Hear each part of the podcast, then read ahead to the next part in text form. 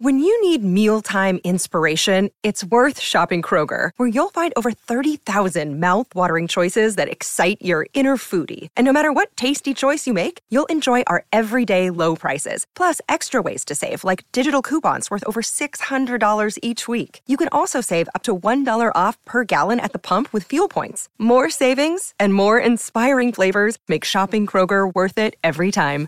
Kroger, fresh for everyone. Fuel restrictions apply. Welcome to the New Books Network. Jeg vil leve in fransk middag. En fransk middag. En fransk middag.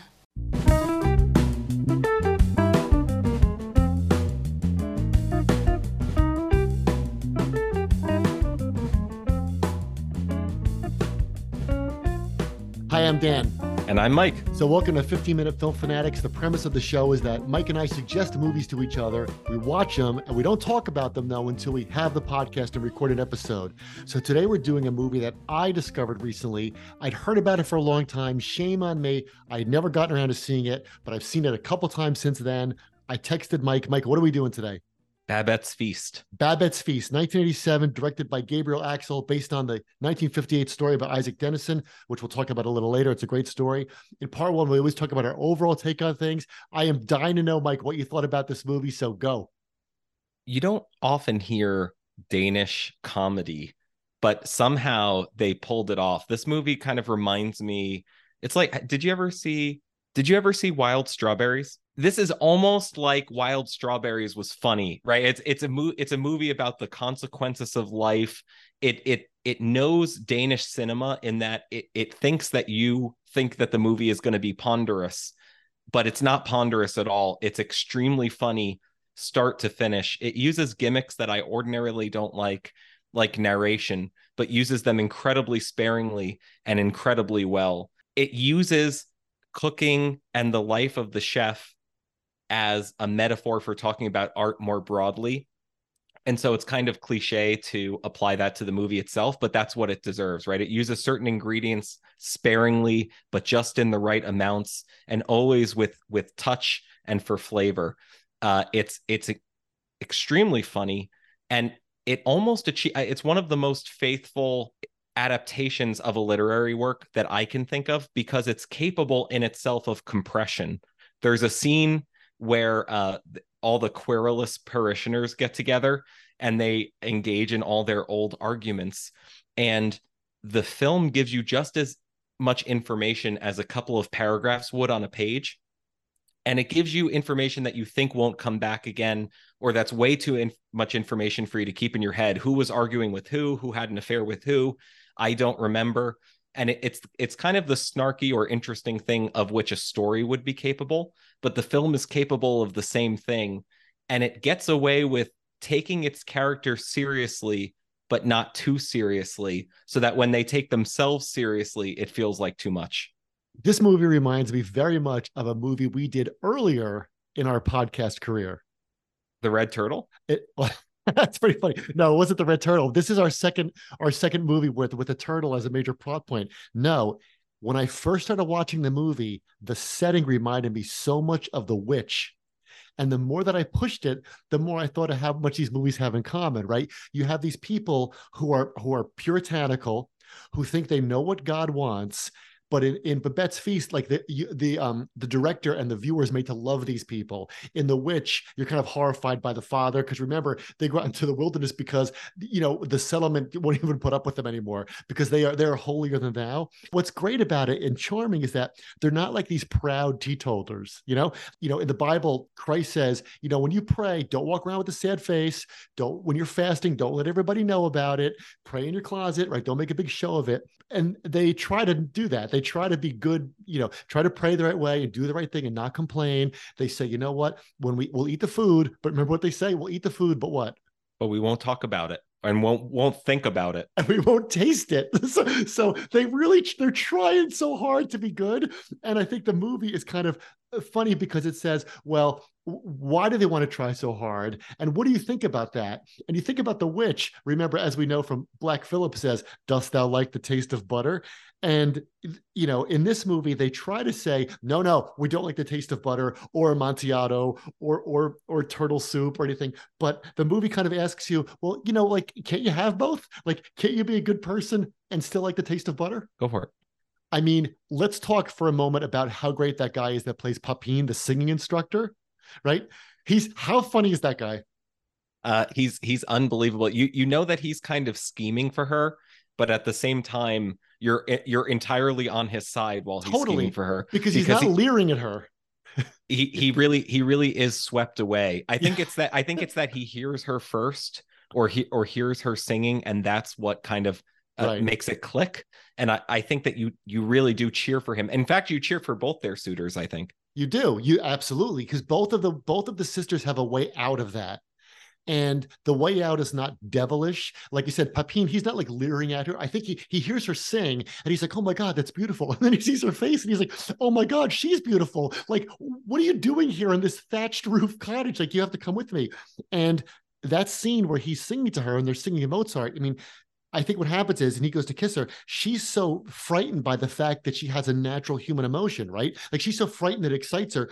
So she has to turn off the valve. And that's kind of sad. Like we want her to sing. We know she's not going to go to the opera, but look at look what fun they're having. And I But the- think that good. the the moment that I think it, uh, captures that the best is after her father gives the grocer a note. Uh, this is for your tenant. Uh, and, and he's decided to go away. The three of them, they're sitting in the dark in the dwindling candlelight, but they can still hear the violin come through the come through the window. Right. So you can you can sit in the dark if you want, but you can't shut out the music entirely. Yeah, and there, I think her denial of of a very natural human emotion, her denial of love is like the denial of food.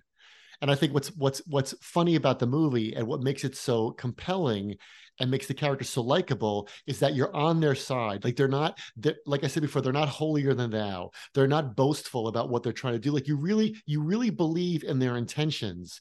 But the but I think Babette comes in and says, well, you know what? She's kind of stirs things. She's like a cat in the hat. Well, I think I think their abstemiousness doesn't come naturally to them, right? So for so for them to say this food does not taste good is one thing. For them to say this food is awesome, but I won't say anything, that is another thing entirely. It makes them relatable. Welcome back. So in part two, of course, we always talk about our key scenes or our great moments. Dan, what's what's a great moment from this movie? there's so many great moments, but I want to use a moment that re- that occurs a few times, and it's when Babette is telling her little the kid which which wine to bring out and to pour into which glass during the night of the feast. And I think that that's so great for so many reasons. It, it makes you think like, why does Babette want to use the lottery money to cook them this French dinner, right? So it's a gesture of thanks, but it's also, and I love this word, it's all it's autotelic. Some people say autotelic, right? Which is like an experience you do for its own sake very much, I might add, like this podcast. It's something you do just for its own sake because it makes you happy and, and you want to do the right thing. You notice that she doesn't eat any of it. She does not eat the feast, right? So if you think about all those details and which wine goes into which glass, you mentioned before, and that's the theme of the movie, that she's a great artist. She's an artist. And if you're an artist, you care about details, right? Her her creation, this feast is something she's making out of gesture out of love. I think that's why it's so great that she's so particular because they wouldn't know the people at the feast wouldn't know which wine goes into which glass, but she would know. And she's like, if you're going to do it, then every detail's got to count. And it's so beautiful uh, that you get the general to come back, who's the only one Oh. who's who's eaten at the French dinner, and and is and he is he's truly like he's like one of us watching a movie in a room of people that don't like movies, and That's he, exactly you're, what he, right, you're looking he's looking for somebody somebody else to be shocked and surprised. Do you do you know what this is? And they they don't.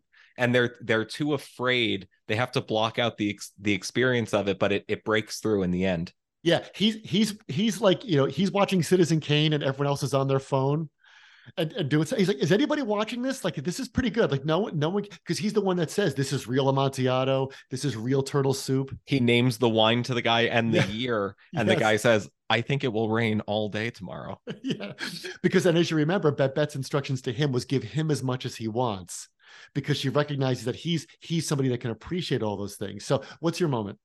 Well, my moment is when she first carries the ingredients through town. When when uh, Papin first comes to town, he says, "I want to give singing lessons to your daughter," and and the father, the pastor, asks him if he's a papist, uh, which is you know w- one of the one of his early detractors. Besides that, he's in love with his daughter, uh, and it and it occurs to me that what what it is from the boat to the kitchen, the back door of the house, is it's a religious procession, right? And that they have all the ingredients, and then you think she's going to be last because you see everybody leave with their ingredients, and then like the priest, she's actually in the front, but instead of a censer, she's got all the pheasants in the cage that she's holding out in front of her, right? And everybody else is trailing behind her with the ingredients because she's going to do this ceremony for them to bring them all together it's it's her sacrifice for them.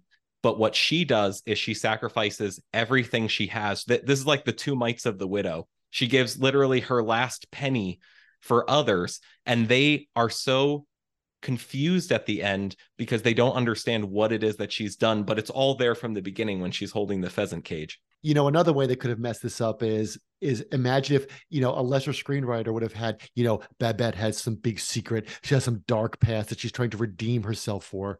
She's got terminal cancer which is why she decided to give them the 10 that right? This is this is i want to show you i love you the, the way that i can show you that i love you is i'm going to spend the rest of my life with you right so both of you have pushed away your life companion but you've got me i am going to live here the rest of my life but since i and I have a ticket out, by the way. I have a ticket out. And I could get out at any time. But since I won, I want to share it with you, not to feed myself, but to feed myself feeding you. Yeah, and that's exactly why people cook big dinners. It's exactly why go through all the trouble on Thanksgiving. That's that's exactly why people do it, right? I will feed myself by feeding you. Welcome back. So in part three, of course, we always talk about the title uh, or the ending or the key takeaways. So I think we got enough on the title. Dan, what do you got? I want to read something from the story because I mentioned before the 1958 story by um, Isak Dinesen, and I, I just I just love this. I reread the story in preparation for the show, and I just want to read you a passage. This is when Babette is talking about you know what happened to her and how she she you know there's no more money, but but she doesn't regret any spending any of it. She says this, "I am a great artist," she said. She waited a moment and then repeated, "I am a great artist, Madame." Again, for a long time, there was deep silence in the kitchen. Then Martine said, So you will be poor now all your life, Babette? Poor, said Babette. She smiled as if to herself. No, I shall never be poor. I told you that I am a great artist. A great artist, madame, is never poor. We have something, madame, of which other people know nothing. And I think that this movie beautifully dramatizes that idea. What is it like to be an artist and to have that thing that other people don't comprehend and don't understand why you would want to even engage in this kind of autotelic activity? I, I think it's because she, as you correctly said, she has to be alone and she has to be in the kitchen while everybody's enjoying it together but in another way she's kind of eaten for 13 right she's she's eaten all their dinners and then the entire experience of doing it you know all at once. Yeah. and so she she's just capable of some right? A, a normal person is capable of eating the one dinner and then saying well that was great but she can eat 13 at the same time. And so that's it it is as you said it's it's it's its own reward. It's worth sitting in the kitchen. She she's not made to sit at the table. So what do you make of the ending and finding out that you know all the money's gone and now she's going to stay there and well, I, I think from the most the most obvious plot point, or I think what's being communicated, right, is is first of all that that this that there's something beyond the sisters' austerity. It's not either you're austere or you're irreligious, right? There's gusto in creation, and I think you can tell that because um, if you go back to the querulous parishioners, one of the jokes in this movie is when the guy says, you know, you cheated me 30 years ago. The other guy says, no, I didn't. You know, but now that now that they get a little bit buzzed, the guy says, I cheat you cheated me 30 years ago. And he says, Boy, did I. Like I really got you 30 years ago. right. right. Which is which is what opens right. it up for him to it's it's a confession and also it's an I forgive you. Right. And so I think the movie is about the ways in which it's very difficult to find somebody who's both generous and austere and this movie really is about generosity right? To yeah. to love your neighbor as yourself means to feed them but you kind of taste the sweetness of it. And and that's the attitude that babette has that's why she goes through life fulfilled and she makes other people feel fulfilled right? So, um, somebody says wow the stars look very close tonight. Why is it that i've looked i look at the sky all the time but tonight the sky they look close to me and it's it's because of the amontillado. Right. You know it's, it's because of the the joie de vivre Right. that everybody's that everybody's feeling despite themselves. And that joie de vivre, of course, I think is so well dramatized. I mean, think about how bad this movie would be if they went the route that you would expect it to be, which would be this. She gets everybody together. They have the feast. They have three sips of the sherry, and then they're all hanging from the ceiling and like running around and whooping and hollering. You just get those little moments where like the, the old lady picks up the water and then she puts it down and says, No, I'm gonna have some more wine. And like what you just said about the guy says, Yeah, boy, did I ever. It's that like the the the, the food and the wine kind of like just get everything like oiled up a little more, just so they can be a little more honest and, and just chill out a little. And that's so so great to see.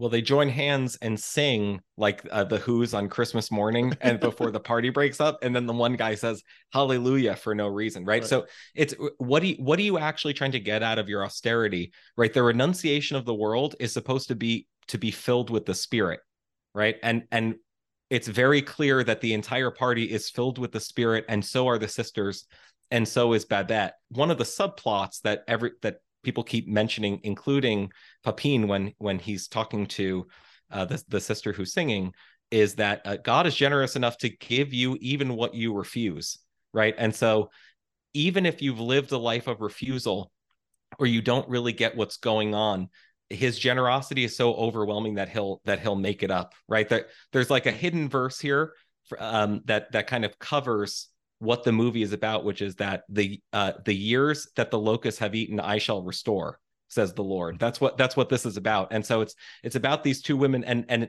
the movie goes to great pains to show you that they've done it to themselves. Imagine how different this movie would be if it's about their father who just chases their suitors away. Right. right? But they've both chosen this refusal. And so they've invited the locusts into their into their life of non-fulfillment and ended and have ended up restored but also they invited the locusts in. Remember, their father was also would not let them get married because he says they are my left hand and my right hand. So they didn't want to disappoint. Like they just, you know, you never see a movie about people who want to make other people happy. So when the two sisters d- deny themselves and to, uh, from leaving the village with their suitors, you don't you don't watch it as if you're like, oh, they're so brainwashed. Oh, the the, the father's so terrible. It's like no, it's like kind of like the, the, you you you totally believe they think they're doing the right thing, and the movie never makes fun of that impulse. The movie never mocks it. I mean, in The Witch, that impulse gets them in a lot of trouble. No, but the, but it it the movie has fun with them for 20 seconds, which is when the one sister that the general loves goes to sleep and she dreams about the crazy yeah. the the the calf-headed beast on top of the turtle. But that is that's the only fun that the movie has with them and clearly it's it's it's meant to elucidate their character, but not to quash them into something two dimensional. They always remain three dimensional. Because art gives them a glimpse, like it does for you and me. It gives them a glimpse of something like shimmering beyond the dull physicality of this world. And that's why when you and I watch a movie like this, and at the end, the general leaves and he t- and he makes this vow to her like I have never stopped thinking about you and and he, you you get like choked up but you can't believe it. And then you realize oh this is all made up. There is no Babette there is no like that's what art does. It it it gives you a glimpse into this other world where things maybe are are more purely said or purely felt. And you can get glimpses of that. That's why we watch movies. That's why we read books right? These people never had it but the feast gives them a glimpse into what art can do for you. But and what's interesting about that is that it's all made of everyday material, right. right? The the beauty of a the beauty of a feast is that the base ingredients besides the fancy stuff that she orders are really not that different than do you remember the recipe that the sisters give her for fish and bread soup? And they teach her how to make right? And you like you have to let it all thaw together in one pot on the fire for one hour. And she's like okay i got it. They're like one one hour for fish and bread soup right? And so what what's the difference it's it's the transformation of base materials right so it's right. something it's something beyond but the the conundrum uh the, the interesting thing is that it's made of the base materials somehow the ba- enough of the base material pr- prepared in the right way will get you well beyond that into something that's not made of that at all but it's always tied to it. Every writer gets to use the same 26 letters, right? You get to everyone. You, uh, go ahead, knock yourself out. You get the same Scrabble board. Everyone gets 26 letters. This movie is about people who have been reading, like you know, just junk all their lives, and then someone hands them Hamlet or someone hands them Moby Dick, right? This is a movie about people who have been watching the Transformers movies their whole life, and someone says, "Hey, did you ever see Babette's Feast? Did you ever see Citizen Kane?" And they're like, "What?" Like it, they it blows their minds, and I think it does that in a way. It, it's so cool because it's a it's a work of art about works of art. We would be remiss if we did not talk about this movie in connection to last week's movie, which was Big Night. I I think that this movie is actually what Big Night promised to be in its trailers. I think actually they came they didn't come out around the same time. They came out about 10 minutes apart, but both are playing against type. I think what's interesting about Big Night is that if you looked at its cast and who wrote it, you would think heartwarming story about restaurant. And of course, it's it's utterly devastating. Well, it's devastating at the end. Right. It's devastating by the end, but it right, it's got it it it it mirrors life in that it has a natural climax to it where you think that was wonderful and then it's all over and you have no idea what's coming right this movie plays against type uh, but, but by telling you that you're going to be in some kind of really stilted strange right. uh, danish world you know quasi bergman um, but it's anything but because it's incredibly heartwarming. And both films feature feature dinners that, uh, like, as a viewer, you wish you could go to, right? But they both have the, you know, we talked about this in our episode of Big Night. People sitting in one room, like you have to sit at the table. That's a big thing. And also, I couldn't stop thinking about Primo from Big Night and Babette, like Primo's the big artist. Like you don't have two starches. This is the way you do it. He goes, remember, um, maybe I make you a hot dog. The, you know, Babette's feast is about people who have eaten hot dogs their whole lives, and then Primo walks in and says, "I will make you the risotto." Well, thanks for listening, everybody. We hope you've enjoyed our conversations about Babette's feast. You can follow us on Twitter at 15min film. You can also follow us on Letterboxd. Letterboxd. Let us know what to watch next. If you think of other food movies, we are open. We'll see you next time.